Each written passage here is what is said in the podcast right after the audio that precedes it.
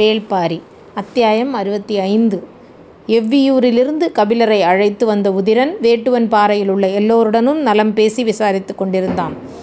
திசைவேளரும் கபிலரும் தனியே பேச எழுந்து சென்றபோது நீலனும் உதிரனும் இன்னொரு திசை நோக்கி நடந்து சென்றனர். இரு திசைகளையும் பார்த்தபடி உட்கார்ந்திருந்தார் வேட்டூர் பழையன். கற்றறிந்த அறிஞர்கள் இருவரும் வலப்புறம் மெதுவாக நடந்து சென்று கொண்டிருக்கும் போது பரம்பின் இணையற்ற வீரர்கள் இருவர் இடப்புறமாக பேசியபடி நடந்து கொண்டிருந்தனர். உதிரனிடம் நீலன் கேட்க வேண்டிய கேள்விகள் நிறைய இருந்தன. எவ்வியூருக்கு கூழையனிடமிருந்து நாள் தவறாமல் செய்தி வண்டி கொண்டிருப்பதாக சொல்கிறார்களே என்று தொடங்கினான். ஆம், சேரகுடியினர் இருவரும் போருக்கான வேலைகளை தீவிரப்படுத்தியுள்ளனர். அந்த செய்தியைத்தான் கூழையன் நாள்தோறும் அனுப்பி கொண்டிருக்கிறான். உதியஞ்சேரலை விட குடநாட்டினரிடம்தான் நாம் அதிக விழிப்புணர்வோடு இருக்க வேண்டும் என தோன்றுகிறது. அவர்கள் தளபதி எகல் மாடன் பற்றி மிக கொடுமையான கதைகள் மக்களிடம் பரவியிருக்கிறது. பிடிபட்ட எதிரி நாட்டு வீரர்கள் யாரையும் கன நேரம் கூட அவன் உயிரோடு வைத்திருப்பதில்லையாம். உடல்களை சிதைத்து வைப்பது அவனுடைய பழக்கமாக இருக்கிறது. கோளூர் சாத்தனின் கைகளை வெட்டிய முடியனின் தலையை எடுக்காமல் நான் ஓயமாட்டேன் என்று சூளுரைத்தபடி அலைகிறானாம் என்றான் உதிரன். அவன் சொல்லியதை பற்றி சிந்தித்தபடியே வந்து கொண்டிருந்தான் நீலன். பரம்பினை சுற்றியுள்ள வேறெந்த நாட்டினருக்கும் இல்லாத வாய்ப்பு குடநாட்டினருக்கு உண்டு.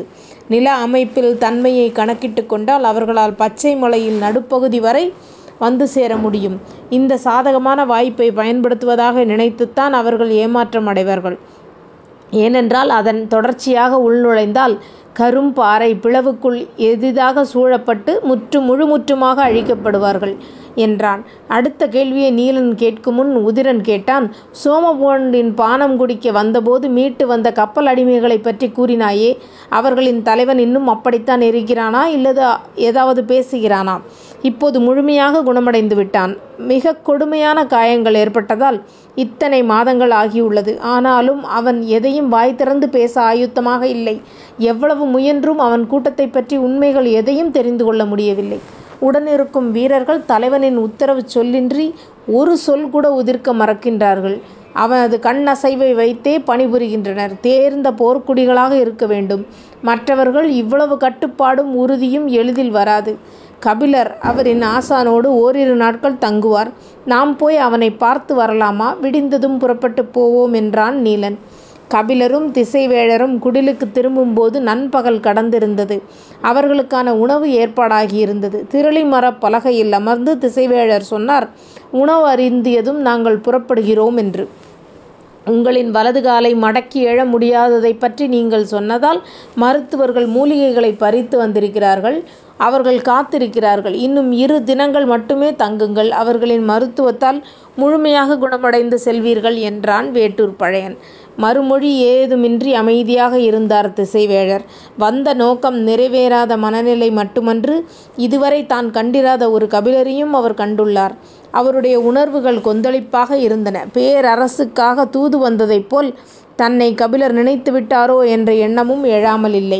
அமைதி நீடித்தது. அதனை கவனித்து கொண்டிருந்த கபிலர் மருத்துவம் பார்த்து கொண்டு குணமடைந்து செல்வதுதான் நல்லது என்றார். திசைவேளரின் மனம் அதனை ஏற்கவில்லை.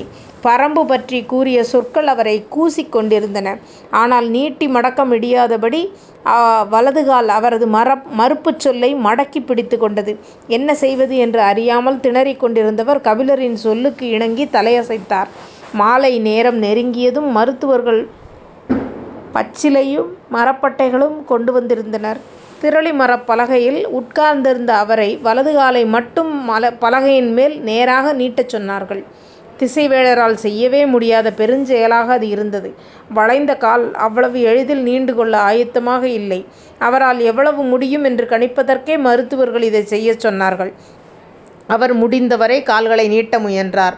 அரைவட்ட விண்மீன் கூட்டம் ஒன்று போதும், ஒருபோதும் நேர்கோட்டுக்கு சாட்டை கம்பு வெள்ளியாக மாறாது என்று காலை அழுத்தி கொண்டே சொன்னார். அவரது சொல்லை கேட்டு சிரித்தார் கபிலர். மருத்துவர்கள் பச்சிலையையும் பட்டையையும் கைக்கருவிகளால் ஒன்றாக்கி அரைத்து கொண்டிருந்தனர். அடி நரம்பு சுண்டி இழுத்து கொண்டிருந்தது. வலி உச்சந்தலையை தொட்டது. மருத்துவர்கள் அரைத்து கொண்டிருக்கும் மூலிகைகளை பார்த்தபடி என்ன மருந்து இது என்று கேட்டார் திசைவேளர். மூத்த மருத்துவர் சொன்னார், புலிமுன் ஆடு. திசைவேளருக்கு புரியவில்லை. அவர்கள் சற்றே விளக்குவார்கள் என்று எதிர்பார்த்தார். மருத்துவர் மூவரும் அவரவர் வேலைகளை கவனித்து கொண்டிருந்தனர். தலைமாட்டில் இருந்த கபிலர் பார்த்தார். அவருக்கும் அதற்கான பொருள் புரியவில்லை. மருத்துவர்களை பார்த்து கபிலர் கேட்டார், அப்படியென்றால் என்ன, மூலிகையின் பெயரா என்று. இல்லை இல்லை, மருந்தின் சேர்மானத்தையும் நோயின் தன்மையும் வைத்து நாங்கள் முடிவு செய்வோம். எங்களின் மருந்துக்கு முன் இந்த நோயானது புலிக்கு முன் ஆடு போல் கன நேரத்தில் பதுங்கி ஓடும். சில நேரத்தில் நோயும் மருந்தும் புலிக்கு முன் புலி போல சம அளவில் நிற்கும்.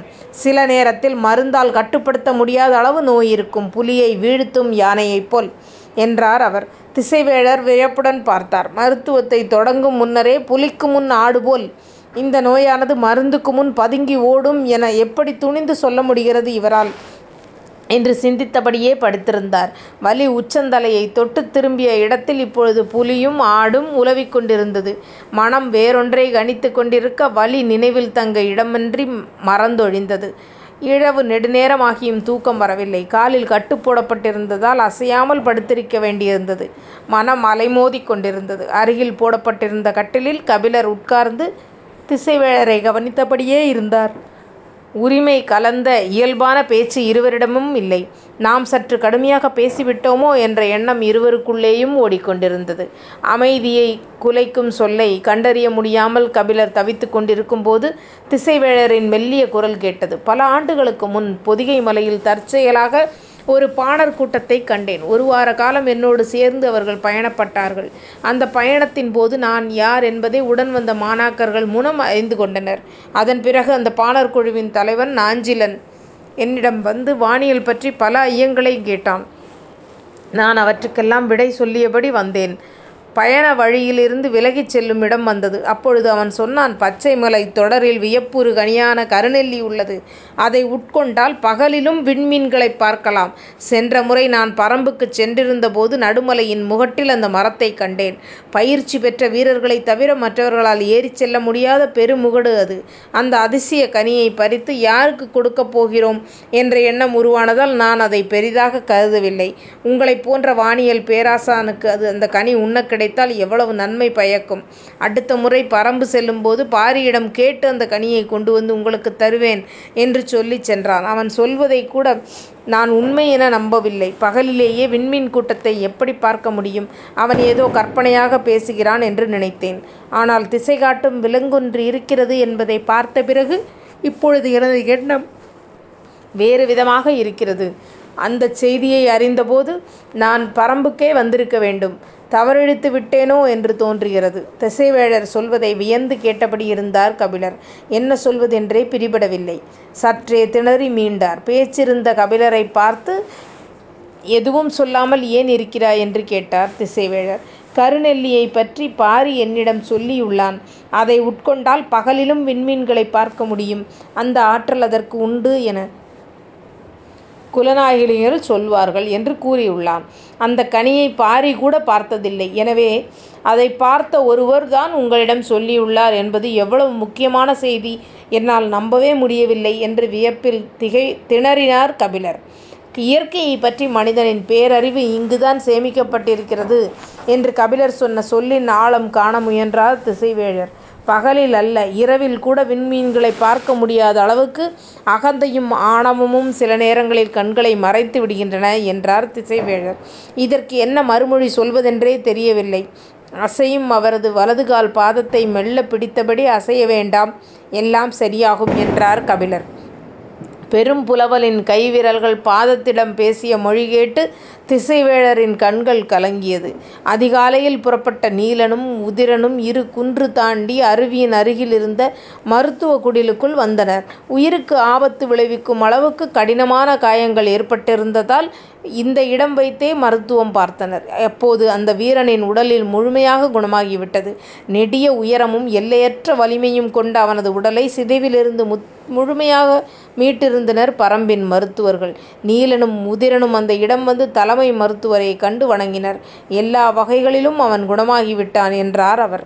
ஆனால் பேசத்தான் மறுக்கிறான், அதுதான் ஏனென்று புரியவில்லை என்றார் உடனிருந்த இன்னொரு மருத்துவர், மற்ற வீரர்களோ தலைவனின் உத்தரவின்றி பேசுதல் முறையன்று என்று சொல்கிறார்கள் என்றார் அருகிலிருந்த உதவியாளர்.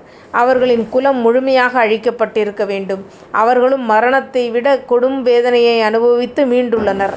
அதனால் அச்சம் அவர்களின் ஆழ் மனம் வரை பதிந்திருக்கும். எவரையும் எளிதில் நம்பிவிட முடியாத மனநிலைமையில் அவள் இருக்கக்கூடும். பரம்பை பற்றி அவர்கள் பெரிதாக கேள்விப்பட்டிருக்க மாட்டார்கள். எனவே நம்பிக்கை கொள்வதை முடியாத தயக்கமே அவர்களை பேச விடாமல் செய்கிறது என்று நினைக்கிறேன் என்றார் தலைமை மருத்துவர். எல்லாவற்றையும் கேட்ட இருவரும் புறப்பட்டு அந்த வீரனை காணச் சென்றனர். நாய்களை நன்கு பழக்கக்கூடியவர்களாக இருந்தனர் அந்த வீரர்கள். வேட்டை நாய்கள் அனைத்தையும் மிக அணுக்கமாக வைத்திருந்தனர். சுற்றிலும் இருந்த வீரர்கள் நீலனை கண்டதும் எழுந்து வணங்கி வழிவிட்டு நின்றனர். அவர்கள் தலைவன் குடிலுக்கு தனித்திருந்தான். நீலனும் உதிரனும் உள்ளழைத்து சென்று அவன் முன் அமர்ந்தனர். உடல் முழுக்க வெட்டுத் தழும்புகள் இடைவெளியின்றி இருந்தன. பார்த்த கணம் உதிரனுக்கு பெரும் அதிர்ச்சியை கொடுத்தது. இவ்வளவு காயங்களையும் மீறி உயிர் பிழைத்து ஒருவன் உட்கார்ந்திருக்கிறானே என்ற வியப்பு ஆட்கொண்டது. சிதைந்த உடலை மீண்டும் இறுகி கட்டும் உடற்பயிற்சியை தொடங்கிவிட்டான் என்பதை நீலனால் உணர முடிந்தது. சென்ற முறை பார்த்ததற்கும் இந்த முறை பார்ப்பதற்கும் உள்ள வேறுபாட்டை அவனுடைய கண்கள் கணித்தன. அவனை உற்று பார்த்தபடி உதிரன் சொன்னான், உனது குடிலுக்கு பின்னால் இருக்கும் அருவியின் இடப்புறம் சிறிது தூரம் நடந்தால் வீரன் ஒருவனின் நடுக்கல் உண்டு. அவனது பெயர் கடுவன். கடுவனின் கதையை யாரும் அறிவர்.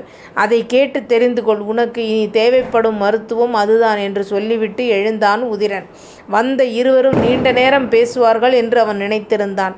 ஆனால் அவர்களோ ஒற்றை சொல் மட்டும் சொல்லிவிட்டு புறப்பட்டனர். தொலைவிலேயே இருவரும் உருவம் மறையும் வரை இமைக்காமல் பார்த்து கொண்டிருந்தான் அவன். அது ஒரு கடும் கோடைக்காலம். மழையின்றி விளைச்சல் பாதித்ததால் சமவெளியில் இருந்த மனிதர்களின் சேமிப்புகள் எல்லாம் தீர்ந்தது. உண்ண உணவு ஏதும் இல்லாமல் மனிதர்கள் உணவை தேடி எங்கும் அலைந்து கொண்டிருந்தனர். எவ்வளவு கொடும் பஞ்சம் வந்தாலும் மலைவாழ் மக்கள் கிழங்குகள் கைவிடாது. 7 வகை கிழங்குகள் மலைகளில் விளைகின்றன. நீரின்றி செடி கொடிகள் எல்லாம் செத்து மடிந்தாலும் மண்ணுக்குள் கிடக்கும் இந்த கிழங்குகள் மனிதனுக்கு உணவாக என்றென்றும் காத்திருக்கும். சித்திரவள்ளி கிழங்கும் காட்டுவள்ளி கிழங்கும் இதர கொடிகளும் மனிதர்கள் உண்ண எப்பொழுதும் கிடைக்கக்கூடியவை. அவை கூட விளையாத கொடும் பஞ்சக்காலம் ஒன்று இருக்கவே இருக்கிறது. நூறை, சவலன், நெடுவன், தீச்சி, நாச்சி, சம்பை, நூழி என 7 வகையான கிழங்குகள்.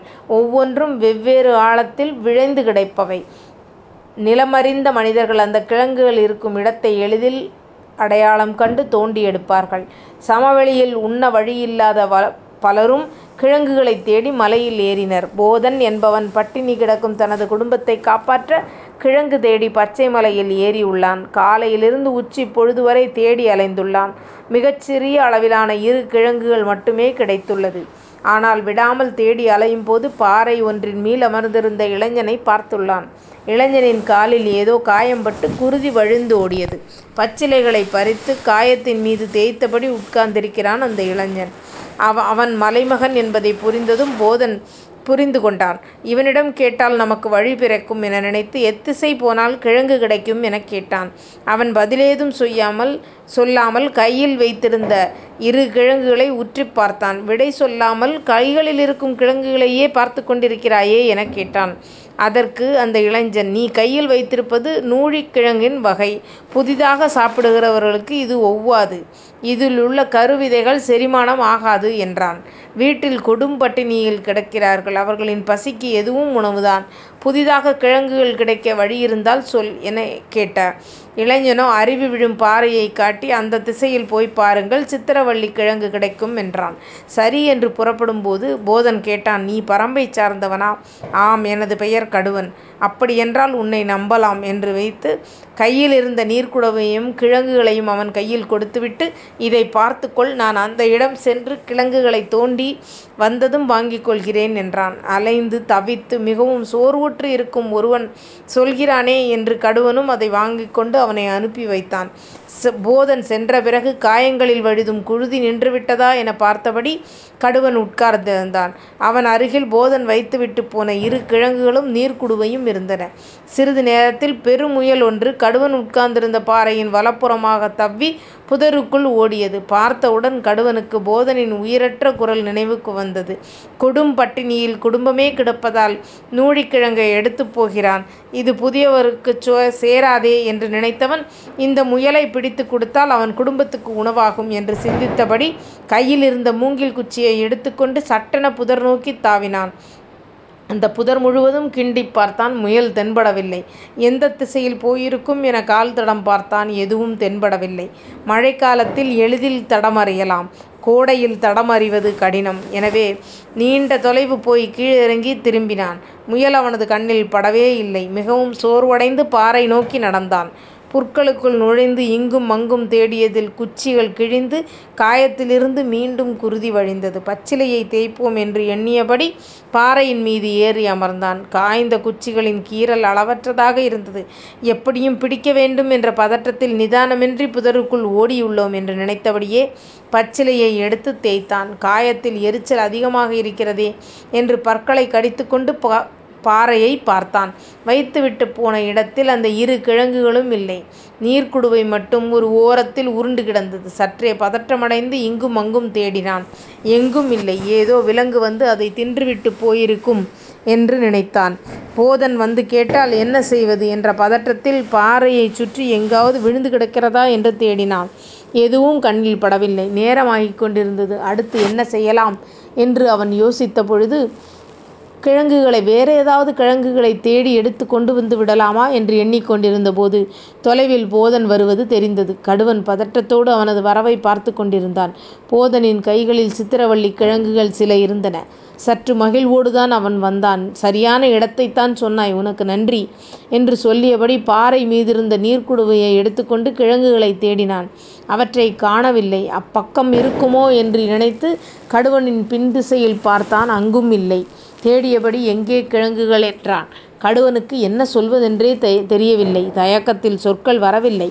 போதனின் கண்களை தேடியபடி கிழங்குகள் எங்கே என மீண்டும் கேட்டான். தயக்கத்தோடு கடுவன் சொன்னான், அவற்றை ஏதோ விலங்கு தின்றுவிட்டது. அதிர்ச்சியானான் போதன். தலையை மறுத்து ஆட்டி என்ன சொல்கிறாய் என கேட்டான். முயலொன்று பார்வையில் பட்டது, உங்களுக்கு கொடுக்கலாமே என்று அதை பிடிக்க ஓடினேன். அந்த நேரத்தில் ஏதோ ஒரு விலங்கு கிழங்குகளை தின்றுவிட்டது என்றான் மிகுந்த கவலையோடு. அதிர்ச்சியிலிருந்து மீளாத போதன் முயலெங்கே என்றான். பிடிக்க முடியவில்லை, தப்பிச் சென்று விட்டது. என்னை ஏமாற்ற பார்க்கிறாய், கிழங்குகளை தின்றுவிட்டு என்னிடம் மறைக்க பொய் சொல்கிறாய் என்றான். கடுவன் மிகுந்த பதற்றத்துக்குள்ளானான். நான் பொய் சொல்லவில்லை, உங்களுக்கு கொடுக்கத்தான் முயலை பிடிக்கப் போனேன். அவசரத்தில் கிழங்குகளை எடுத்துக்கொண்டு போகாமல் நான் மட்டும் போய்விட்டேன், இங்கேயே வைத்துவிட்டு போய்விட்டேன். அதுதான் நான் செய்த பெரிய தவறு, என்னை மன்னியுங்கள் என்றான். நீ பரம்பை சேர்ந்தவன் என்பதால் தான் உன்னை நம்பினேன், என்னை நீ ஏமாற்றிவிட்டாய் என்றான். சொற்கள் கடுவனை நிலைகுலைய செய்தது. அவன் மீண்டும் மீண்டும் தனது நிலையை விளக்கிச் சொல்ல முயன்றான். போதன் அவன் சொல்லை நம்பவில்லை. கிழங்கை நீ உட்கொண்டு விட்டு விலங்கின் மீது பழி போடுகிறாய் என்று உறுதியாகச் சொன்னான். சரி, தின்று முடித்து விட்டாய், இனி நான் புலம்பி என்ன ஆகப் போகிறது? கொடும் பஞ்சம் பரம்பு மக்களையே மாற்றிவிட்டது என்று துயருற்று புலம்பியபடி போதன் புறப்பட்டான். சிறு பாறையின் மீது நின்று கொண்டிருந்த கடுவன் இடுப்பிலிருந்த கருங்கத்தியை எடுத்தபடி ஒரு கணம் நில்லுங்கள் என்றான். நடக்கத் தொடங்கிய போதன் நின்று அவனை திரும்பி பார்த்தான். பாறையின் மீதிருந்த கடுவன் குறுங்கத்தியை அடிவயிற்றின் பின்புறத்தில் அழுத்தி உள்நுழைத்தான்.